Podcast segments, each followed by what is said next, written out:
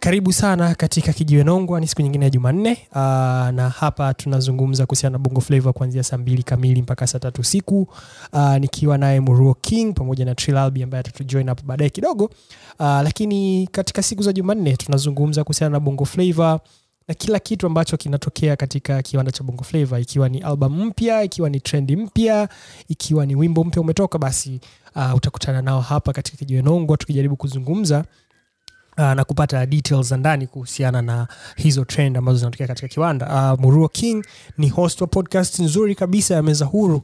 Uh, kama bado hujaisikia basi unaweza ukaipata sehemu yoyote ambapo uh, unasikiliza podcast yako. Ni podcast nzuri sana ambayo muruo pamoja na timu yake wanakutana na wasanii mbalimbali ili kuongea nao kuweka rekodi sawa kuhusiana na maisha yao ya usanii pamoja na mziki ambao wameufanya. Uh, kuna wasanii wakubwa na wazito uh, kuna mzee Kitime, kuna Karola Kinasha uh, kuna Master J, kuna Mandojo na Dumukaya na wengine wengi. Kwa hiyo episode zote ziko zina stream sasa hivi. Msimu wa kwanza wa, meza huru unapatikana sehemu yoyote ile ambao unapata podcast yako. Muro King, um, leo imekuwa ni Jumanne ambayo imekuwa kidogo eventful kwa sababu uh, tumepata taarifa ambayo ni ya tofauti kidogo kutoka kwa Harmonize. Nadhani tutapata namna ya kuweza kuipachika mahali uh, ili tuendelee nayo. Uh, lakini ningependa tuanze ambapo tunaanzia na hapa ni kwenye tuzo za muziki za Tanzania TMA mwaka 2023 ambazo wiki iliyopita siku kama hii zilikuwa zinatolewa uh, pale uh, walikuwa wanazungumza kuzihusu uh, pale The Warehouse Masaki. Uh, na tulikuwa tuko katika programu yetu hii hii kwa hiyo hatukuweza kupata nafasi ya kuzungumza lakini uh, wiki ilivyoanza tumekuja kuona categories zimetoka. Uh, kumekuwa na additional kidogo ya baadhi ya categories. Mfumo umewekwa tayari na tumepewa tarehe ya usiku wa tuzo utakuwa ni tarehe 29 april. Kwao ni kama miezi miwili na kadhaa hivi inayokuja. Nataka kusikia kutoka kwako muruo kuna kitu ambacho kimekushangaza katika tuzo kwa jinsi ambazo zimetangazwa msimu huu Well, uh, si si kwa kunishangaza kwa ubaya, lakini zimenishangaza kwa uzuri kwa idadi ya categories. Sina sina uhakika wa idadi sahihi ya vipengele uh, vya tuzo za mwaka jana, lakini sidhani kama tulikuwa na categories nyingi kama wakati huu nikijaribu kutizama hapa tuna categories zaidi ya zaidi ya hamsini. To be precise tuna categories hamsini na tano. Kwa hiyo maana yake kuna watu hamsini na tano watapokea tuzo. Uh, watu hamsini na kila mmoja tuzo moja au kama watu mtu mmoja au zaidi watapata tuzo zaidi ya moja maana yake ideally kutakuwa na tuzo hamsini na tano which is a very good thing kwa sababu uh, kwa, ma, kwa kwa namna ambavyo nimevipitia vipengele japo sijavipitia kwa undani sana lakini wameamua wameamua ile wanaita waswahili wengi wape au kila mtu apate kwa sababu vipengele ni vingi. Uh, kunapaka tuzo za mwanamuziki chaguo la watu jukwaa la kidijitali hapo hapa kuna mwanamziki bora wa kike chaguo la watu katika jukwaa la kidijitali wa mwaka na mm, wa kiume. Manake hii ni kama people's choice awards. Kwa hiyo sijajua haswa namna ambavyo upigaji kura utakuwepo kama kutakuwa na upigaji kura au kutakuwa na academy lakini vipengele ni vingi na ni jambo ambalo nimefurahi so kwa kifupi inawezekana ikapunguza malalamiko mengi kwa sababu kuna wakati kuna watu walikuwa wanasema kuna sisi upande wetu lakini ambalo limeni niseme wamenishangaza nimeona kama uh, tuzo za rege na kipengele cha rege na kipengele cha dansi uh, na namna ambayo mimi huwa naicategorize rege kama rege dancehall reggaeton uh, calypso ragamuffin raga rhythms. Zote nazicategorize kwenye rege lakini naona wataalamu wa mziki wameweka muziki wa rege na muziki wa dancehall kama categories mbili au uh, general categories mbili tofauti. Tunasubiri tu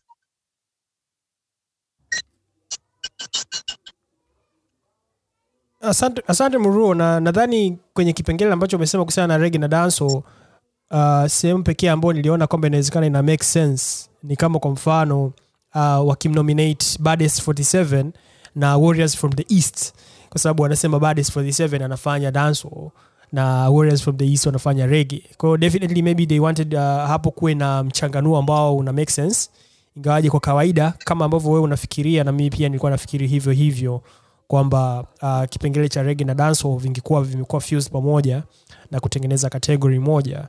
But uh, the reality inaonekana sio hiyo. Might be making sense kuiweka rege na dancehall kwenye categories mbili tofauti based on what you have said kama baddest lakini well, sielewi hata namna ambavyo baddest anafanya dancehall lakini that's a, that's a discussion for another day lakini yeah haina shida Pablo. Nadhani pia nani yako sisikii vizuri kwa kuna kama distortion kidogo kama ukipata sehemu ambayo ina network vizuri zaidi. Uh, kuna vipengele hamsini na mbili toto Uh, I mean, umesema kwamba kuna watu ambao ni hamsini na tano uh, watapokea tuzo. Ni tuzo nyingi kiukweli na mimi nikiangalia katika nani yangu pamoja na kwamba umesema kwamba ndio wengi wapate au kila mtu at least aweze kuwa na sehemu ya kujimwayamwaya lakini pia naona kwamba kuna possibilities kubwa sana ya vitu kwenda wrong kwa sababu uh, ukiangalia tuzo za ukubwa huu ambazo hatujajua nominations zinatoka lini na time period peke yake uh, ni kama mwezi na nusu hivi. Vitu vikianza kwenda haraka haraka ukitoa mambo mengine ambayo tutaendelea kuyaongelea hapo mbele ambayo hayafanyi kazi mpaka sasa kuna uwezekano mkubwa sana vitu vingi vikaendelea kuwa brushed off au vikapita vika katika namna ambayo sio ya kitaalam sana kwa sababu hii ni kazi ambayo ni kazi kubwa ni kazi ngumu ya kupitia vitu vingi ambavyo vimetokea katika mziki kwa mwaka mzima. Na kama submissions zitaenda ambavyo zitaenda kama juri itakaa kama itakavyokaa kwa namna ambavyo watakaa then kuna upana mkubwa sana na kazi inaweza ikawa ni kubwa sana lakini pia kuna room for error ambayo ni kubwa sana as well. uh, na sitashangaa uh, of course awards mara zote huwa zinakuwa na malalamiko. Hamna awards ambazo zinapona kutoka kwenye malalamiko. Lakini kutakuwa na aina fulani mpya ya malalamiko ambayo yatatokana na awards hizi na sitashangaa uh, nikisikia niki, niki hayo malalamiko. Kwenye categories ambazo mimi zimeni interest zaidi um, kuna category ya kuna kategori ya djs radio presenters na music academicians. Na nadhani sehemu ambayo nilikuwa napata um, haina fulani ya maswali lakini pia nikawa nimesema kwamba inawezekana tuko kwenye a very right path ilikuwa ni kwenye kategori ya music academician. Na najaribu kujiuliza kwamba uh, who is this music academician? Ni mtu ambaye anafundisha mziki ni mtu ambaye anauongelea mziki ni mtu ambaye anafanya podcast kama meza huru au kama Ripping records. Ni nani hasa ambaye anatafutwa hapa katika music academician? Ni mwalimu wa muziki kwenye chuo fulani cha sanaa bagamoyo au wapi?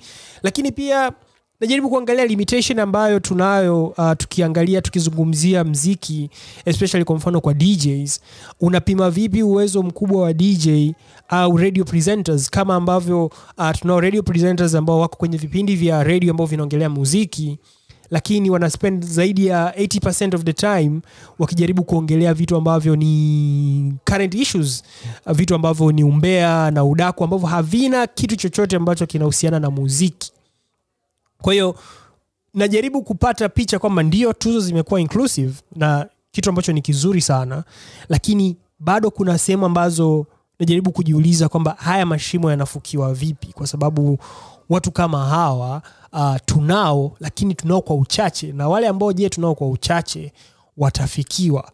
Uh, Trill, karibu sana. Muruo kama unataka kuchip hapo alafu Trill ataingia. Well, na na hapa ndipo ambapo nilisema the other day kwamba uh, changamoto ambayo changamoto ambayo tunapata kwenye tuzo kama hii ni je hizi tuzo nani anaamua nani apate tuzo? Watu tunapiga kura au kunakuwa na academy? Kwa sababu eh, kama watu wanapiga kura jibu ni rahisi tu. Tutapigia kura ma DJ ambao tunawafahamu tunawapenda au tunawaona kila mara. Manake DJ ambaye haonekani na watu wengi yuko more, yuko less likely kupata hizi tuzo. Uh, nadhani an interesting uh, an interesting place ni hapo kwenye kategori ya music academician kwamba huyu music mtaaluma bora wa mziki wa mwaka hasa huyu mtaaluma ili mtu awe mtaaluma bora wa mziki anatakiwa awe na vigezo gani awe amesomea mziki awe anauongelea mziki katika technical aspects. Sababu kuna watu ambao hawajasomea mziki popote lakini wanaongelea technicalities za mziki. Sababu sisi bo, tanzania ndo wale ambao mtu atasema mimi sina umu, sina sina natumia neno gani? Anasema mimi sina utaalamu katika jambo fulani lakini anasonga mbele na kutoa utaalamu wake. Kwa hiyo sijui namna ambavyo watafanya lakini nadhani kwanza tuangalie namna ambavyo nominations zitaenda na tutajua Trill, karibu sana. Trill ni host wetu mwingine, mdau mkubwa sana wa Bongo Flava. Uh, umetukutia katikati, lakini na imani umetusikia kidogo ambacho tulikuwa tunaongea. Tunazungumza kuhusiana na uh, TMA mwaka elfu mbili na ishirini na tatu. Uh, tumezungumza kuhusiana na categories na tujaribu kuangalia vipengele vya ndani na labda inawezekana kukawa na challenge na vitu vingine kati ya hivyo. Uh, Trill, umegundua nini kwenye tuzo hizi za mwaka huu baada ya uh, vipengele kutajwa? Kwa sababu sherehe ya Jumanne iliyopita ilikuwa ni ya kutaja vipengele peke yake kwanza. Uh, kwanza ni siku nyingine tena, nafurahi kwamba tunakutana kwenye kijiwe Nongwa. Straight to the point, nadhani sijaona kitu kigeni, japo na nakumbuka kama siku mbili nyuma ulinipigia ukaniambia, bwana, mfumo ni mbovu kwenye mfumo ambao wameweka kwenye kwenye kupata taarifa, nadhani website yao ina matatizo. Kwa hiyo mimi bado nikajiuliza maswali kama tu kwenye kuangalia taarifa, labda vipengele ni tatizo, vipi kuupload hizo hizo contents ambazo zinakuwa eligible kuwa sehemu ya nominations na vipi kuhusu mfumo mzima wa kupiga kura. kwao? nadhani bado kuna tatizo kubwa ambalo linaweza likawanyima watu uhuru na haki ya kufanya kile ambacho anatakiwa kufanya, lakini pia kwenye vipengele ah, nadhani kuna vipengele ambavyo sijui kwa nini vimewekwa na sababu naamini havikuwa na ulazima sana sasa vipengele vya kimataifa kwa sababu je tunajiuliza tuzo za mwaka jana ziliwafikia walengwa moja mbili tunafanya hivyo ili kuheshimisha tuzo zetu au tunafanya ili bora liende? Kwa sababu kama mtu ameshinda labda mwaka jana i think davido alishinda nafikiri. Je ile tuzo ilimfikia? Ukiniuliza mimi nitasema siamini kama ilimfikia. Kwa hiyo nadhani vingepunguza vipengele vingi vya kimataifa alafu vikaongeza vipengele vingi ambavyo vinauisha au vinawathaminisha wa wadau au watu ambao kwenye kiwanda cha muziki wetu cha ndani, kwa sababu naamini kuna watu wengi wanaachwa nje, labda sijui kama kuna vipengele vya mm, labda kompoza bora, sijui Kiswahili chake kikoje. Kwa nadhani kuna watu wengi ambao wanaachwa nje kwa sababu tu ya kufuata utamaduni wa kawaida ambao upo duniani, wakati sisi bado tunajitafuta kwenye hizi tuzo ili tuzi, tuzipe heshima ile ambayo inatakiwa, lakini pia ku, kukuza mziki wetu. Nadhani hayo ni, ma, ni maoni yangu, lakini sitegemei kuona kitu kikubwa au cha tofauti zaidi uh, au maboresho kama yatakuwepo, labda ninge ningeomba japo sijui kwamba nini kitatokea hasa kwenye upande wa hii academy, namna gani itafanya kazi, kwa sababu mwaka jana tuliona matobo mengi, kasoro zilikuwepo nyingi. Na bahati mbaya kwa taarifa ambazo mimi binafsi nilizipata, influence ya watu wa nje kwenye academy ilikuwa ni kubwa sana. Sasa kwa sababu nchi yetu inapenda mambo ya siasa siasa, inapenda kuvuruga vuruga vitu, kama tutatumia tena utaratibu wa mwaka jana, basi tutaona tuzo zinaenda kwa watu ambao labda wakustahili, lakini wanapewa ili ku, kutekeleza yale matakwa yao wenyewe. Asante sana Trill, tutarudi hapa kwenye tuzo kwa sababu nadhani kipengele ambacho kidogo inabidi tukichimbe. Kuna baadhi ya vipande vichache ambavyo uh, bado uh, nataka tuvizungumzie kabla hatujamaliza kwenye upande mwingine. Uh, kwa msikilizaji ambaye unajiunga nasi karibu sana. Uh, hiki ni kijiwe nongwa sehemu ambayo tunazungumza bongo flava kila siku ya jumanne kuanzia saa mbili usiku mpaka saa tatu. Uh, kama kuna space yetu ambayo umeisikiliza au hujaisikiliza na ungependa kuisikiliza space zetu zote ziko recorded na unaweza kuplayback baada ya uh, mazungumzo haya. Lakini pia kama una jambo lolote ambalo unataka tulizungumze hapa unaweza ukatuandikia hapo kwenye kifungo cha comment kwenye upande wa kulia chini uh, wa space na sisi tutakizungumza hapa wakati tunaendelea na uh, uh, mazungumzo yetu. Umezungumza kitu kuhusiana na mfumo kuhusiana na jinsi ambavyo taarifa zinakuwa disseminated. Nadhani plain and simple um, sijawahi kuona mfumo mbovu. Of course mifumo mibovu tunaiona kila siku. Lakini kutoka katika sehemu ambayo inaitwa baraza la sanaa ambalo unge, kwamba linao watu ambao ni manguli katika sanaa ubunifu na kadhalika ambapo hakuna website uh, post ziko kwenye uh, instagram uh, hakuna chochote ambacho unakiona kwenye twitter. Hakuna yani hakuna a formal ya kuweza kusema kwamba nenda katika website hii pakua kitu fulani angalia mfumo uko vizuri lakini hatuna hiyo namna ya kudisseminate information. Na nadhani kuna kitu ambacho uh, watu wengi tunakivuka. Tunasahau kwamba websites actually ni, ni, ni sehemu ambazo watu wanaweza kwenda hasa hasa kwenye mambo ambayo yako serious kama haya ya tuzo. Ni sehemu ambayo mtu anaweza kwenda akapakua taarifa akasoma akachambua akaona picha za matukio yaliyopita na vitu kama hivyo hii ni project kubwa. Ungeangalia siku ya jumanne ukumbi ulivyokuwa umetengenezwa aina ya vitu ambavyo vilikuwepo pale vilikuwa ni vitu vikubwa vilikuwa ni vitu ambavyo ni pesa imetumika.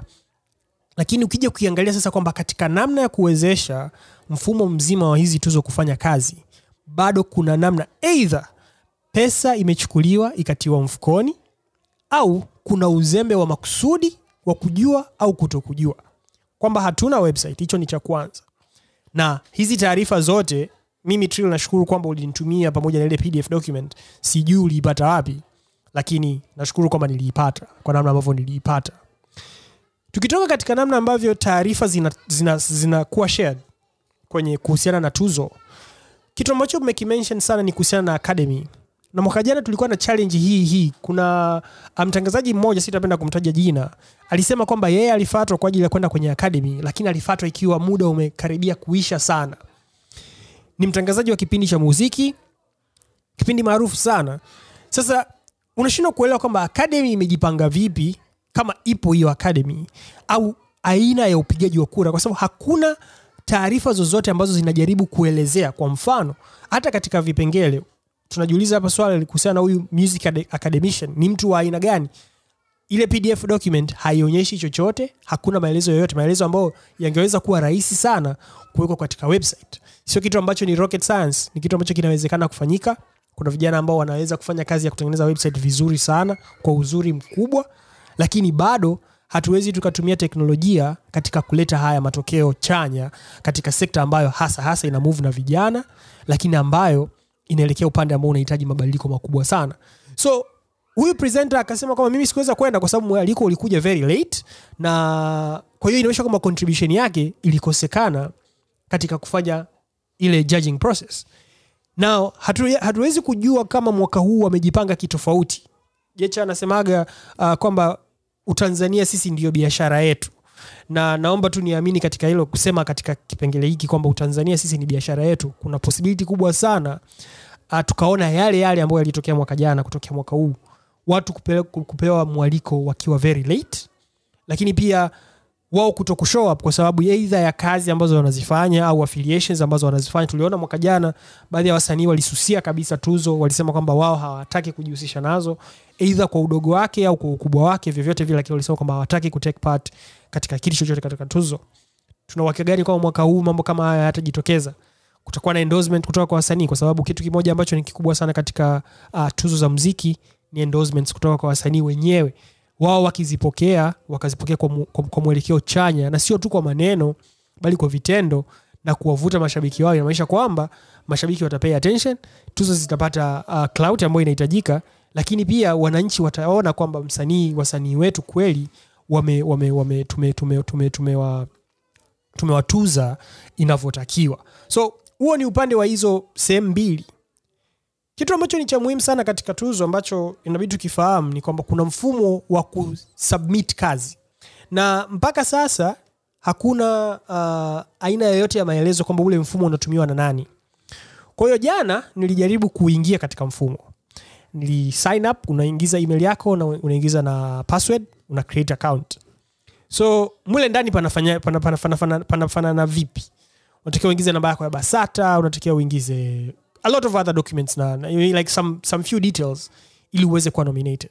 Nikasema sawa ngoja niingize hizi data ambazo nazo ni upload my profile na kila kitu. Sasa natafuta kifungo cha kwenda kuupload um, ile kazi kwamba sasa mimi ni let's say kwa mfano mimi ni record label au mimi ni participant nataka kwenda kuupload naenda kuupload wapi nikatafuta kwenye hiyo website ambao eh, huo mfumo tuseme ambao kwa, kwa jinsi ambavyo naweza nikasema ni a very poor system. Hakuna namna nyingine ya kuuelezea kwa sababu upo upo tu. Ni kama vile mtu aliambiwa bwana huyu mwanafunzi wa chuo ambaye yuko labda mwaka wa pili au mwaka watatu anasoma computer science na coding kwamba mtu tengenezee kitu hapa chap chap alafu peleka peleka mjini. Ndivyo ndivyo mfumo unavyoonekana.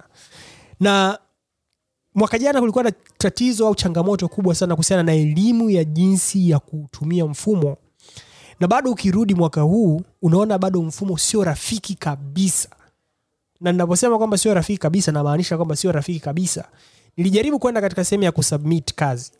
Na nikachagua pale vipengele. Kuna vipengele vingine vinakuwa highlighted vingine haviwi highlighted. Kwa hiyo inabidi utembee tembee kushoto na kulia kushoto na kulia nikatafuta nikatafuta nikaweka nikaweka nikaweka. Ikafika sehemu ya kusubmit nikasubmit lakini ile request haikwenda.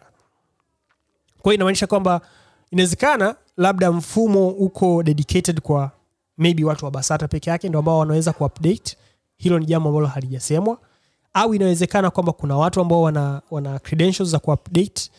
Hilo nalo pia halijasemwa kwa sababu mfumo unampokea mtu yoyote ambao anataka kuutumia mfumo. Kwa hiyo kuna kuna hilo shimo kubwa na kama sehemu ambayo inapokelea kazi haiko friendly tayari unaona kabisa kwamba kunaweza kukawa na changamoto au kitu ambacho tunakifanya kinaweza kikawa, kikawa ni sarakasi uh, kwa mchana. Kwa hiyo kuna shida kubwa sana bado naiona katika katika katika hiki kitu ambacho tunaenda kukifanya kwamba huo useriousness ambao tunautafuta au useriousness ambao tunataka kuonyesha kupitia hizi tuzo bado hauonekani kwamba utakuwa vile ambavyo inatokea kuwa kwa sababu kuna hayo mashimo ambayo tunaweza tukayaziba na teknolojia lakini hatujaziba na teknolojia. Ukifuatilia ni nani ambaye chombo gani cha habari ambacho kimesema kwamba tuzo zimeanza tangu jumanne ya wiki iliyopita. Ukipita huko youtube ukipita wapi hakuna mtu yoyote ambaye amezungumzia. Kuonyesha kwamba pr bado iko very down.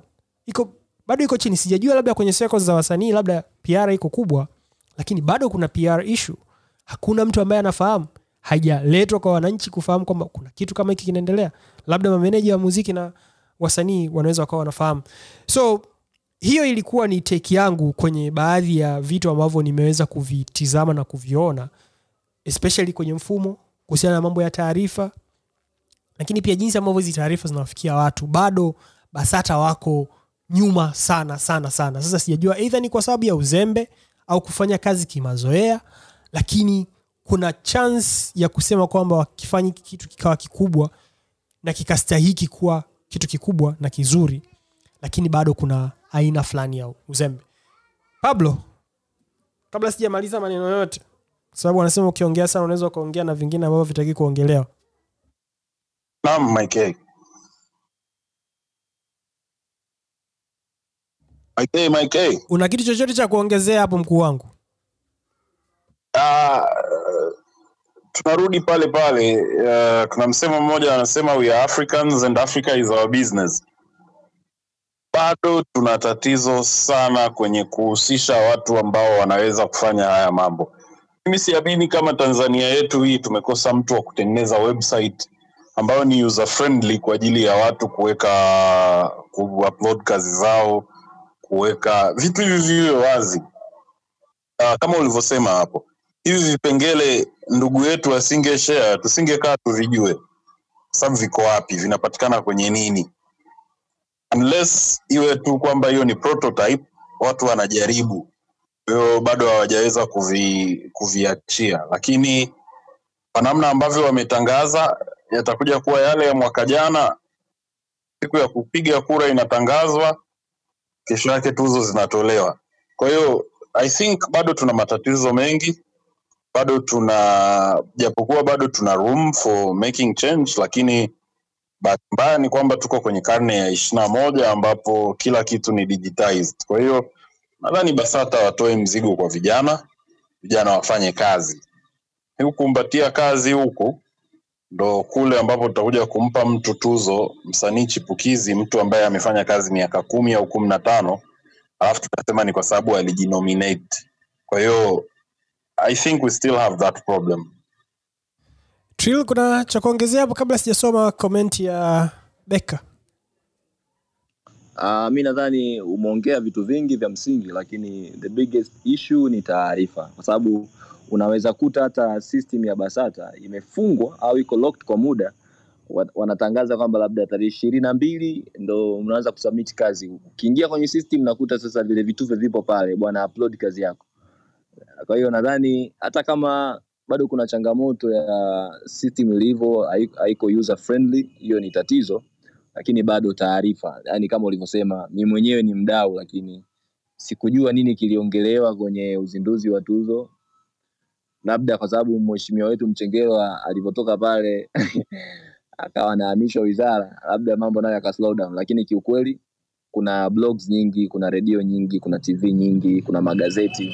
I think ni muhimu mchakato mzima ukawa na updates ambazo zinafaa, na sasa kwa washiriki ambao ni wadau wakubwa ambao ni wasanii wenyewe, kwa sababu tusipofanya hivi, maana yake inaweza kafika siku ya tuzo ndo yale yana, kama alivyosema Moru, inafika hatua ambayo sasa mtu anakuwa nominated, amefanya kazi miaka mitano, na anasema ni chipukizi au mtu anashangaa tu hayuko kwenye kipengele, anaanza kulalamika. Kumbe ulalamikaji wake sio kwa sababu ya hajakuwa nominated, labda kwa sababu pia hakujua nini kinaendelea. Na ninachojua kwa jinsi wasanii wengi wa Tanzania walivyo, kuna wengine hawajui kama vipengele vimetoka as we speak right now.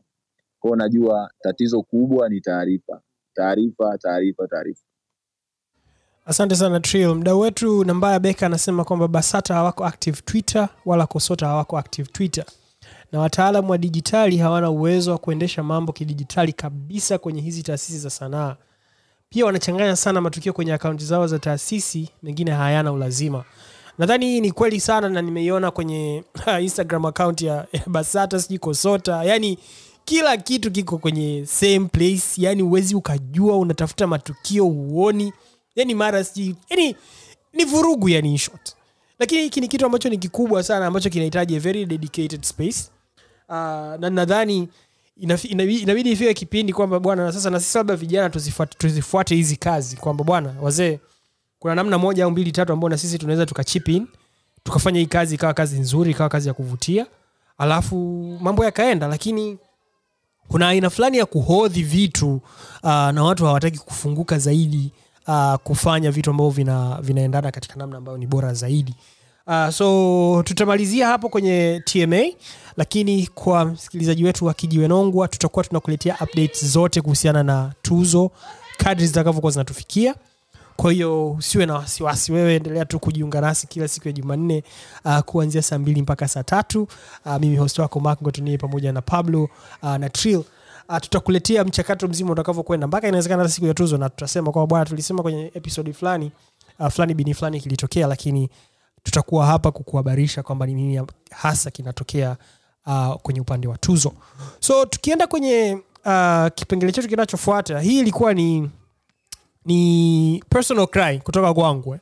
Uh, na nadhani nikasema kwamba mjaribu tu, ni, kuna kitu ambacho nilikuwa nakitafuta inawezekana. So nikasema nijaribu kupata uh, uelewa kutoka kwenu kuhusiana na hiki kitu. Na hiki kitu ni kuhusiana na alikiba na yogo beats. Um, nakumbuka mwaka jana is it mwaka jana au mwaka juzi ambapo infidel ilitoka. Um, siku zinakimbia sana lakini nadhani maybe whatever. Wakati infidel inatoka uh, ile track ambayo alikiba alifanya na yogo beats. Wakati inatoka tu ile teaser nilivyoisikia nikasema mwanangu this is a song of the year. Jinsi ambavyo ina sound kila kitu kina sound very very fresh. Lakini wanasema lol and behold baada ya track kutoka officially now naisikiliza kwenye streaming platforms naisikiliza kwenye redio track haikai.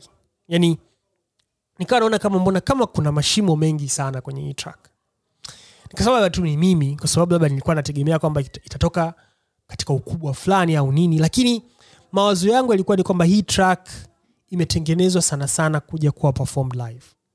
Na ina sound poa kama ikiwa live na sio in this recorded format. Na kama ni katika this recorded format kuna baadhi ya vitu ambavyo vinaweza vikawa toned down na nini vikawa mixed vizuri then ikasikika vizuri kama a live song so fast forward to wiki iliyopita uh, alikiba ametoa mahaba another uh, yogo beats produced track ambayo kwa uzuri wake nilivyoisikia 30 seconds za mwanzo kama teaser ilikuwa bado ni nyimbo kali kwangu. Nikasema okay this is going to be a very nice song. Lakini ilipotoka nikaisikia nikasema hii track kama haikuwa finished vizuri. Yani bado kuna ile kwamba okay it's a, it's a song ambayo kwangu mimi nikiisikiliza iko aimed kuwa performed live. Kwamba unaweza ukaipiga kama studio yes lakini iko very minimal uh, so like that means like anaweza akaimba vyombo vinaweza vikapigwa na ikaenda live hivyo. Lakini kwenye sehemu ambazo unasikia mirindimo kuna sehemu unasikia kelele for lack of a better word kwa sababu ziko above the vocals za msanii. Na namna tu ya ajabu yani kwamba track inapoteza ladha. So sina doubt na uwezo wa yogo kwa sababu nilipata nafasi ya kusikiliza kazi zake zingine ambazo ni kazi ni kubwa sana ambazo amezifanya. Nikasema lakini kwa nini hii fenomena inajitokeza kwa alikiba na kwenye hizi tracks mbili? Kwamba why, why do they sound like the way they sound? Kuna shida mahali au ni mimi nasikia vibaya? Kwa hiyo nikasema okay tutapata dakika chache labda tuzungumzie hilo labda kuna kitu ambacho mimi binafsi sikisikii vizuri katika hizi tracks. So trill wewe ni ndugu yangu mzuri sana katika hili jambo. Naomba tuzungumze kuhusiana na hiki kitu. Unisaidie kuelewa. Nadhani nimetengeneza my argument vizuri. Naomba Trill declare interest. Yeah, yeah, na ndo maana nimesema kwamba yeye aanze kutu, kutufungulia mlango kwa sababu yeye na producer yogo wako vizuri pamoja. Kwa labda anaweza akatupata back, background check kwenye hizi tracks ana, ana recognize kuna hiyo aina ya utofauti au ni mimi nasikiliza vibaya? Moja moja nitasema kwamba uh, si, sijui argu- argument ya Mike A inatoka wapi lakini naomba niendelee kusema kwamba i don't believe kwanza kama yogo is the best mixing and mastering personnel ambaye tuko naye bongo. Nikianza kutaja watu ambao wana mix vizuri kazi nadhani kwenye top, top list yangu hawezi kuwa top three. Hiyo ni moja. Kwa hiyo nadhani inaweza kuwa ni argument ya namna ambavyo tracks zinaisha. Uh, japo ninajua ubora wake akiamua kukaa na kufanya. Naye pia najua anaelewa kwamba kwa mfano kama bongo mimi chizan chizan namheshimu tracks ambazo amezifanya amemix na kumaster unyama sana mix killer anajitahidi. Uh, sasa hivi liza anafanya kazi nzuri kwenye upande huo kuna tracks ukizisikiliza unasema okay hii kazi kali ameimaliza vizuri. Nitarudi nyuma. Infidel version ya kwanza infidel iliyopaswa kutoka haikutoka. I think ndo hiyo wewe uliosikiliza ambayo ilikuwa ni kile kisnippet ambacho kilisambaa sana. Mpaka leo hata mimi mwenyewe ni shabiki wa ile version ya kwanza. Lakini i think kuna siri moja nimeipata kwenye muziki ya sasa waimbaji. Unapo record leo alafu uka, kesho ni ngumu sana kupata the same feeling. Ni ngumu sana. Kwa hiyo ina ni vi, ni, ni, ni, kuna uchagizo wa mambo mengi kwenye kuhukumu product ya mwisho. Lakini kitu kingine ambacho nakiona pia i think uh, kama wadau au kama mdau nadhani tunahitaji watu kuwa consistently kufanya kazi kwenye booth booth inasaidia ku kufanyaje ku, kupata the sound quality ambayo ni nzuri. Mwingiliano wa sauti au echoes na nini inaweza kusaidia kutokuwa na hizo kelele kelele au vitu fulani. Lakini to me this track sijui kama unaisikiliza kama unavyoisikiliza sababu naona kama something is okay lakini nachoweza kukubaliana na wewe. Hata mimi i felt kwamba kuna vitu kwa msanii sio kwa producer angeweza kuviongeza kwenye product kwa sababu nyimbo ile ilivyokuwa recorded ilikuwa ni one take.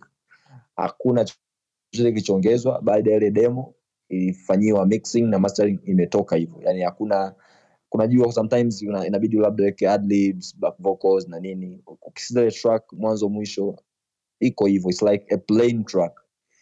Kwa hiyo sijui kama wazo, kama nimekujibu kwa sababu ni- nimejaribu kuangalia pande zote mbili na kinachotokea sometimes kwa wasanii wengi na unajua siku hizi people take time wanarekodi kwenye apartments wanarekod open spaces.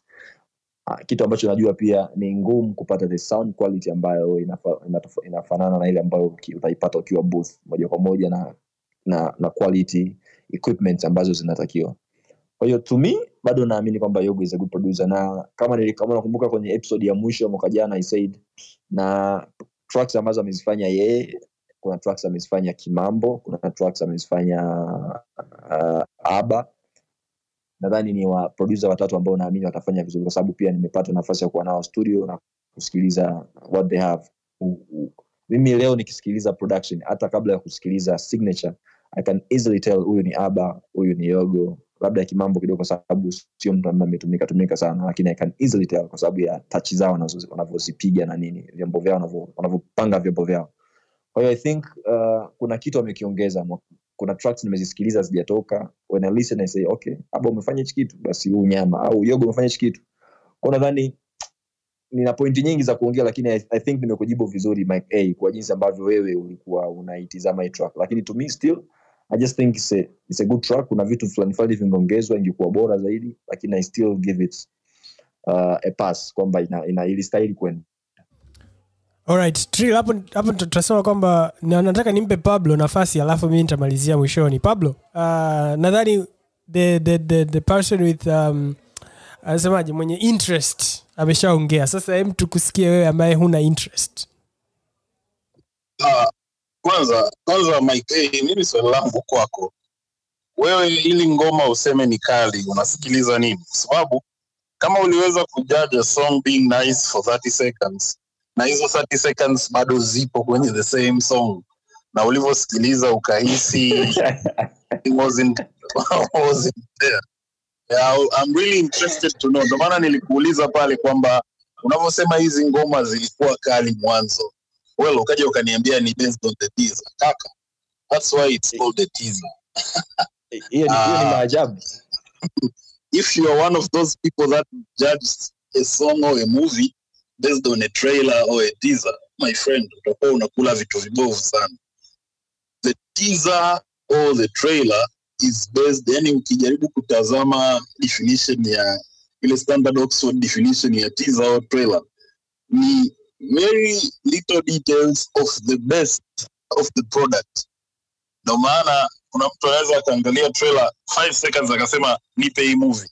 Alafu akienda kuiangalia anarudi anasema bana mbona sio unyama ule? So i think uh, that's how that's what teasers and trailers are for. To to make you uh, want to have more of that. I'm not saying these songs are bad or good lakini uh, changamoto yangu mimi nadhani nishawahi kumwambia trill the way these guys record this music it, lazima kuna quality fulani inapotea. Uh, i remember seeing a guy anarekodi wimbo ameshikilia microphone hakuna proof hakuna soundproof proof ile mic ukiangalia ni mic tu kama sisi tunazotumia za, za kwenye podcast. Lazima kuna quality ya sound una, una, unapoteza ambapo ukiwa una rekodi kienyeji. Lakini ukiwa una rekodi kwenye perfect studio that is properly sound treated una contain sound nyingi sana. So i think uh, kwa mfano version ya infidel ambayo ile ilikuwa inaonekana kwenye zile teaser that's one of the best. Kwa sababu ukijaribu kutazama vionjo ambavyo vipo kule vikaja vika baadaye i think ni mambo ya studio pia. Kila mtu ana namna yake. Kwa mfano I'm giving out an example ya wimbo wa ulimi mbili ulimi mbili kuna version mbili. Sasa the funny part ni kwamba ile un, unmixed version au non-mastered version ni kali kuliko ulimi mbili ambayo imefanyiwa mixing and mastering so sometimes these things do happen lakini my question still stands mike a. Umesikiliza wimbo for 30 seconds. Hizi 30 seconds unakiri kwamba zipo kwenye the same song. Sasa huu ukali umepotelea wapi brother? Yani, yani pablo now, now, now kwa sababu umeniuliza that let me, let me say how it was yeah? ni kama vile kwenye zile 30 seconds. Unajua mziki ni mziki ni repetition yeah? kama ni, yani like the underlying layer within 30, within 30 seconds you can have that underlying layer ko you'll know the beat. Ko definitely i listen to the beat. Alafu i listen to the vocals. So kwenye zile 30 seconds ambazo zilikuwa posted you hear yani like unasikia kabisa kwamba mm, mbona kila kitu kimebalance vizuri? Yani like unajua like it sounds very nice very very good. But then unakuja kusikiliza like the full song unajaribu kufikiria mm, where were those second, 30 seconds ambazo nilizisikia mbona hazimach yani ni kama vile like ile ile tiza iliyotoka haikuwa the finished product. Kwa hiyo wakati wanaenda kuifanya ile final version wakaongezea vitu vingine. So mimi my trouble hapa Mike, Mike, hey, mm, uh, mimi ni- nikusaidie kitu kimoja hapo. Though na, najaribu kuelewa pointi yako lakini uh, uta, utakubaliana na mimi dunia sasa hivi ilipo. Like kila mtu anajaribu kutease mziki mpya si ndio kitu ambacho kinatokea karibia wasanii wengi duniani atatiz kipande ambacho it's easy to send the message kwamba oya uwimbo bwana uzuri wake uko hapa. Tu- tuko naongelea mambo ya mavokali na mapopo sindio the song is good kwenye sekunde kumi na mbili au kumi na tano ambazo ndo zinaongelea mapopo sindio when you go to listen to the full song labda unajikuta kwamba the only part ya wimbo ambayo ina sketchy au it's easy to to grasp na unakuta kwamba hivi vipande ambavyo ndo kechi yani ndo kechi unakuta ndo vinapelekwa hata kwenye tiktok vinakatwa vile vipande vinakuwa pale. Ndo hivi vipande ambavyo labda kama huu unachokiongelea. Its easy. I think sasa manake argument yako sio tena kwenye production of which siwezi kuku, kukufunga lakini inachosema inaweza ikawa ni idea kwamba what was posted made ilifanya yani, yani uipe attention kwa sababu sema ah, labda hichi kipande cha sekunde kumi kama kiko hivi what about the full project au the full song itakuwa vipi? Kwa hiyo the judgment yako is not about the production. The judgment yako inatokana kwamba okay baada ya kusikia hicho kipande cha sekunde thelathini dakika tatu mbona hazijanipa kile ambacho nilikuwa nakitegemea? Kama kama na kama sijakosea bado bado, trill nadhani tuna, tuna, tuna miss the nani tuna, tuna, tuna, I'll just do this the, the last time alafu tuta move on to another thing. So it is like this. Mahaba kama track yo- yo- yote like 3 minutes imetoka right? Ina beat i mean like ina, ina zile like whatever like zile keys zile layer zote mpaka unafikia vocal za, za alikiba sawa. Ukisikiliza the whole track kama ilivyo to me kuna sehemu ambazo kwa sababu biti unajua zinaenda zina repeat eh? after maybe 4 au 8 whatever like da da da da da da da da da da da da da da da da hivyo so they, they, kuna hayo mapigo ambayo yanaenda yanajirudia so kuna sehemu ambazo yani like kuna nikiusikiliza wimbo in its entirety na recognize kwamba kuna sehemu ambazo either zingeweza kutolewa katika ile production katika yale mapigo ambayo yapo na bado nyimbo ika sound vizuri. Like ni kama vile kuipolish nyimbo. Kwao ni kama vile like sosi ilikuwa ni kama vile una- mchuzi. Umetengeneza mchuzi afu ukasema unajua nini? Em, niongeze chumvi. Ukaweka chumvi ukaweka chumvi ukaweka chumvi afu chumvi ikazidi. Kwa mwisho wa siku it is like oh chakula akitasti tena kinavyotakiwa kutaste. Kwa sababu kuna kitu ambacho kimezidi unnecessarily. Like hakikupimiwa katika ile rate ambayo inatakiwa kupimiwa. That is like the way nikizisikiliza hizo tracks napata hiyo feeling.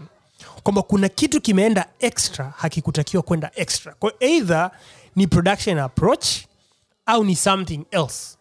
Kwamba kuna vitu ambavyo nikivisikia katika zile track i understand kwamba either one zimetengenezwa with the aim of them being performed live which i agree.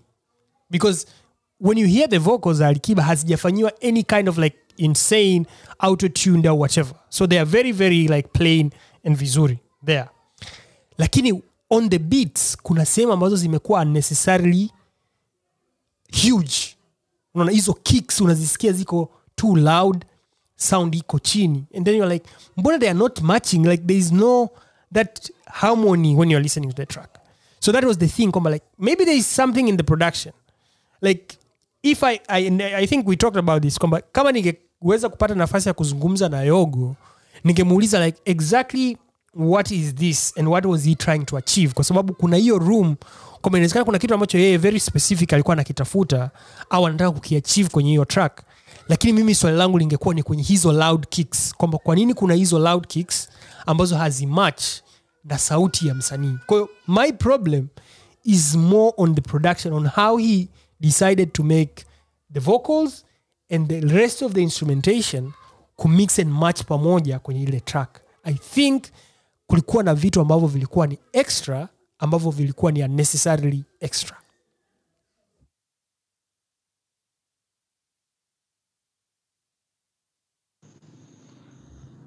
Sense umeelewa? Mike B, Mike B, somo limeeleweka.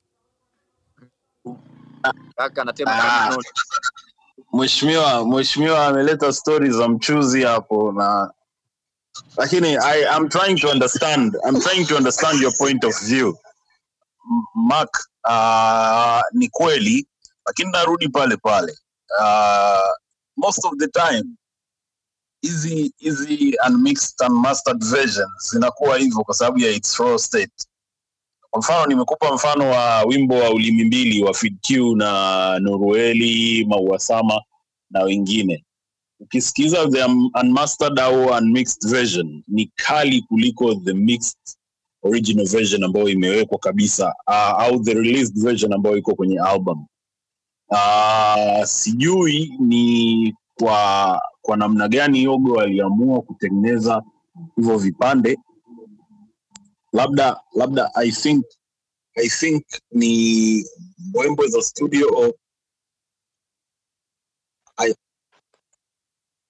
I think uh, kwa sababu Trill yuko nao karibu, anaweza akatusaidia uh, about the version, lakini uh, my point is kama nilivyosema mwanzo, my point ni kama nilivyosema mwanzo kwamba a teaser or a trailer mara nyingi ni kwa ajili ya kukuvutia na kukubamba. Kwa hiyo kama ilifanikiwa kukuvutia na wewe ukaenda kuistream, nadhani wao kazi yao imeisha. kwamba usipagawe na trailer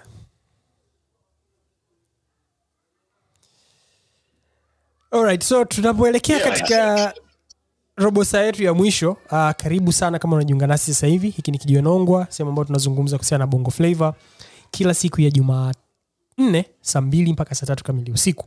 So katika mazungumzo yetu haya wakati tunaongelea kuhusiana na production tuna kitu kidogo cha kuongea kuhusiana na studio. Na um, kulikuwa na documentary ambayo ni ya Abbey Road studio studio maarufu sana pale london uh, ambayo wana- wanamuziki wakubwa sana wamerekod pale. Uh, trill umemention kwamba watu siku hizi wanarekodia you know rooms mics wanashika mikononi kwa kuna quality inapotea nikawa nimejaribu kufikiria kwamba kwa tanzania hii leo mtu akija akazunguka unadhani ni wapi ambapo anaweza akapata uh, historia nzito ya mziki? Kwamba hii ni studio ambayo legends walirekodi hapa au ina zile facilities za kuweza kufacilitate watu kuandika kwa uzuri kufanya production vizuri. Unajua anytime they want to work they can come and work here. Production yake ni nzuri technicians wapo vizuri. Unajua like facilities na kila kitu katika ukubwa wake vipo wanamziki wanaweza wakapata sehemu nzuri ya kuandika kukolabo na vitu kama hivyo. Tuna kitu kama hicho tanzania au kuna sehemu ambayo pablo au trill mmeshapita mkaona mkasema kwamba mmm, hii ni sehemu ambayo kwa kweli kwa tanzania uh, wasanii wakienda pale vitu ambavyo vinatoka pale waga ni hits. That is like a place where you wanna go and make a hit song. Or the production pale inayotoka pale waga ni a very high quality production is it necessary kwamba we need to have that pia or we don't need to have that? Uh, well, nadhani umeongea mambo mengi kwa wakati mmoja ambayo yanawezekana yasipatikane sehemu moja. Kwa mfano, studio ambayo inaweza ikawa na na historia ya muziki wetu, mimi kwanza naweza nikasema kwa Boni Boni Love, lakini unfortunately hiyo studio uh, imeshabadilika kama mara tatu. Uh, studio ambayo imetengeneza hits nyingi I'm perplexed between uh, sound solution ya pfunk ni bongo records pamoja na mj productions kwa master j. Lakini asikuambie mtu. Hawa watu wawili hawa uh, pfunk na master wanaweza wakawa wamechezea kila kitu kwenye mziki wao isipokuwa quality yani uh, when you mess with the quality of the sound kwa pfunk na master j hawawezi kukuacha salama. Kwa hiyo i think kama mtu anataka kupata uh, a greater record about uh, muziki wetu vizuri kuanzia ulipoanzia labda na hapo tunazungumzia bongo flavo anaweza akaanzia kwa boni. Lakini kwa swala la production ya hits haswa haswa za bongo flavor s- hapa ni kwa pifa lakini kama ni hits ambazo sasa ni bongo flavor rege mziki wa dansi uh, na mziki mwingine mwingine wote hapa Master. Lakini kama ni mziki wa bendi, mziki wa bendi kupata zile records, nani alirekodi hits zote za bendi nyingi zimefanyika FM Studios kwa Felician. Nadhani wengi mnamfahamu Felician Muta wa Feli, uh, FM Studios, FM Productions. Kwa hiyo nimejaribu kuangalia ile documentary na tunarudi pale pale kwenye tatizo lingine. Hatuna uwekaji mzuri wa taarifa. Yaani tukienda kwa mj tukamuuliza okay msanii wako wa kwanza ulirekodi naye namna gani? Uh, setup ilikuwaje? Changamoto zilikuwaje? Well, samani nimesahau studio moja. Soundcrafters kwa enrico. Enrico naye wasanii wengi wa zamani ukiwasikiliza kila mmoja anamtaja enrico. Kwa hiyo kuna hizo studio kama tano ambapo uh, kwa wenzetu london wao wana hiyo studio moja ambayo ina mambo mengi yanayoshabihiana. Kwa hiyo sisi at least tunaweza tukahitaji studio tano kurekodi sehemu tano ili kupata majibu haya. Trio? Uh, I think I think ndugu yangu Pablo amemaliza kila kitu hapo, lakini mimi nitaongezea kwenye kitu kimoja. Kuwa na taarifa ni kitu kimoja, lakini kuziishi hizo taarifa ni kitu kingine. Mimi nimepata nafasi ya kukaa sana pale Bongo Records kwa sababu Yogo pia alikuwa anafanya alikuwa na ofisi yake pale kwa muda mrefu kidogo, lakini ni ni ngumu kidogo mtu kufika pale akawa excited kwamba kama tunavyoona watu wakifika labda Bronx au mtu amefika LA eh, amefika labda Atlanta, anajua kabisa kwamba hapa wametokea watu fulani, mtu fulani, mtu fulani.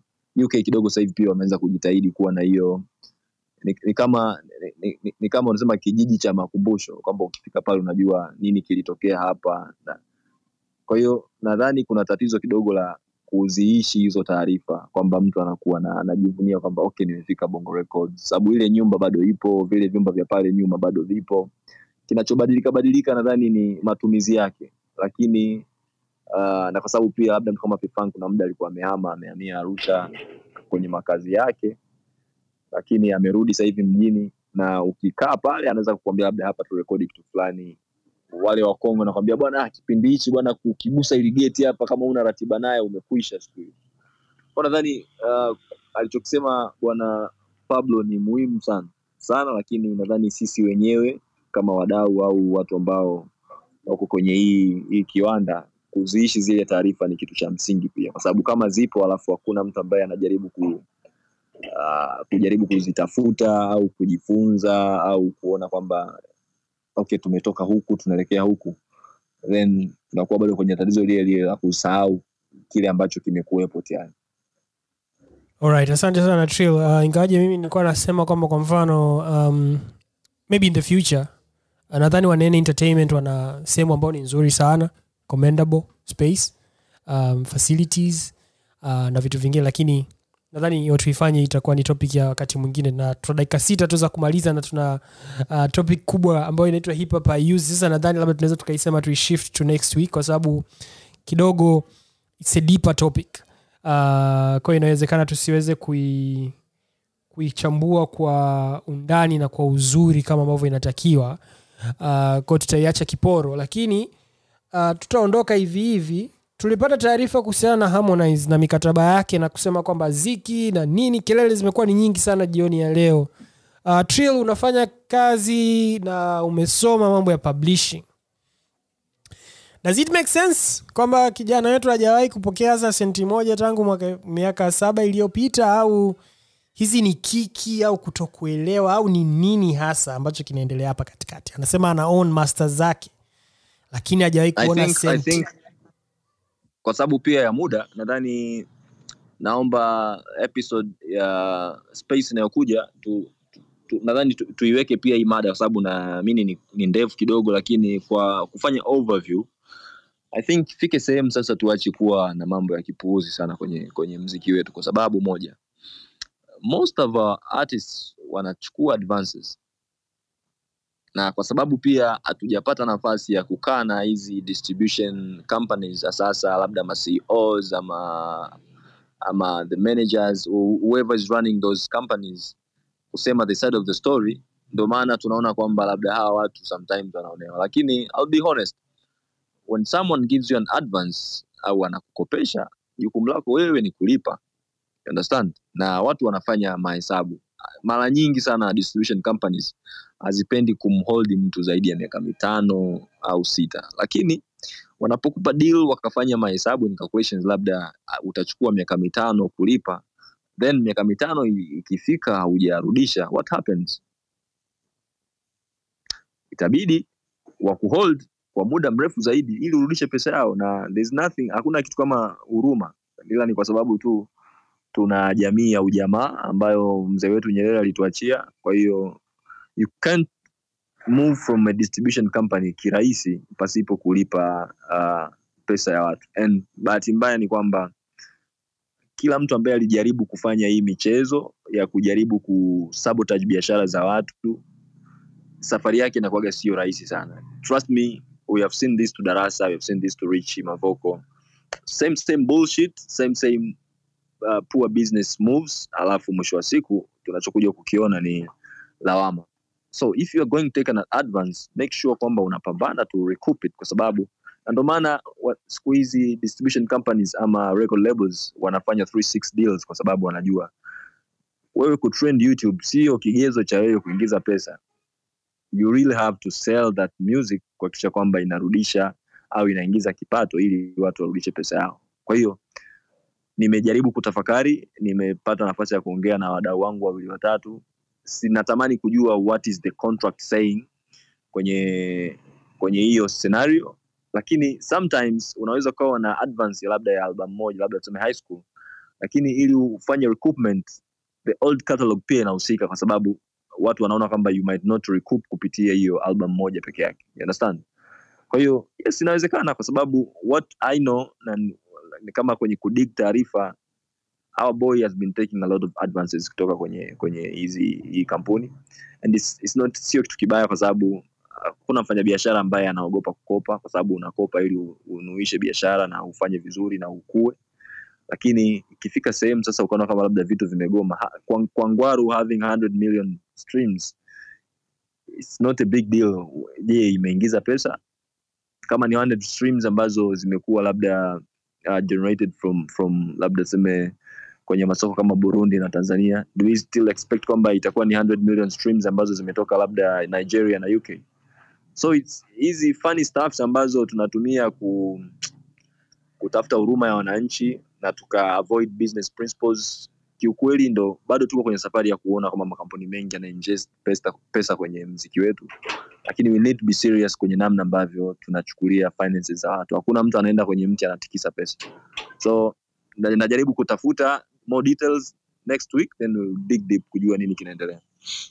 Asante sana Trill, uh, nimpe muruo king uh, nafasi ya kutuambia bwana wiki hii amesikiliza nini zaidi? Traki gani imempendeza kabla hatuja hatujafunga? Muruo king pablo.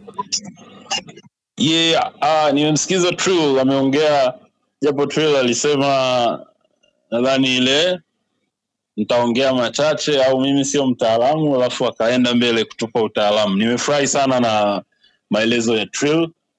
Uh, it's it's frustrating for a company kuwekeza hela mtu atumie hela zako alafu baadaye aje akuambie kwamba hujawahi kumlipa.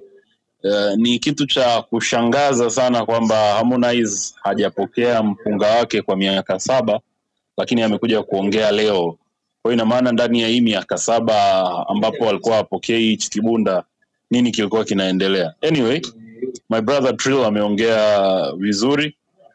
Uh, mimi wiki hii uh, mziki ambao nilikuwa nasikiliza sana nimerudi kwenye album ya nikimbishi inaitwa sauti ya jogoo na nilikuwa nasikiliza wimbo unaitwa image ambao ameshirikishwa bwana songa huu ndo wimbo ambao nimeusikiliza sana sana over the weekend jana na leo All right, that is that is very dope. Uh, Sauti ya Jogo is one of those albums. Trill, anything ambacho umesikiliza? We need to close. uh, nakuja ya Tommy Flavor nimesikiliza sana Uh, we, de- we declare, we declare wote tunajua hizi interest. Mimi bwana nimerudi bwana kusikiliza kilimanjaro band. Na um, sikiliza sana kinyaunyao hapo Wananjenje. katika- wananjenje sana. And i think we need a very special day to talk about this album kwa sababu i figured out kwamba nilikuwa sijawahi kuisikiliza katika namna ambavyo nimeisikiliza. Ni nyimbo saba tu lakini zimenikosha sana sana sana. Like hawa wazee walikuwa mbali sana. And I'm like walikuwa wanafikiria ni wakati wanatengeneza this album. It's an insane uh, beautiful album. To that end uh, pablo uh, nashukuru sana trill. Nikushukuru sana pia kwa kutuspea one hour. Uh, tukizungumza kuhusiana na bongo flavor lakini nikushukuru sana pia wewe msikilizaji wetu uh, kwa kutenga muda wako uh, na kukaa nasi kwa lisali moja tukizungumza kuhusiana na bongo flavor tunashukuru sana. Uh, space yetu itakuwa hapa baada ya sisi kumaliza kwa unaweza ukasikiliza tena unaweza ukashare na marafiki. Uh, tuambie ni nini ambacho unataka kusikia zaidi kutoka pia kwenye kijiwe nongwa. Uh, na sisi tutakifanyia kazi. Uh, tuna mipango mipango mingine pembeni lakini tungependa pia kusikia kutoka kwako kama mdau wetu kama mtu ambaye unatusikiliza. Tuambie ni kitu gani ambacho unataka kusikia tena kutoka kwetu na sisi tutakifanyia kazi. Mpaka wakati mwingine uh, tunakutakia wakati mwema. Uh, ulikuwa na mimi mark ngotonie. Uh, nilikuwa na muro king pamoja na Trill Albi na tunakutakia wakati mwema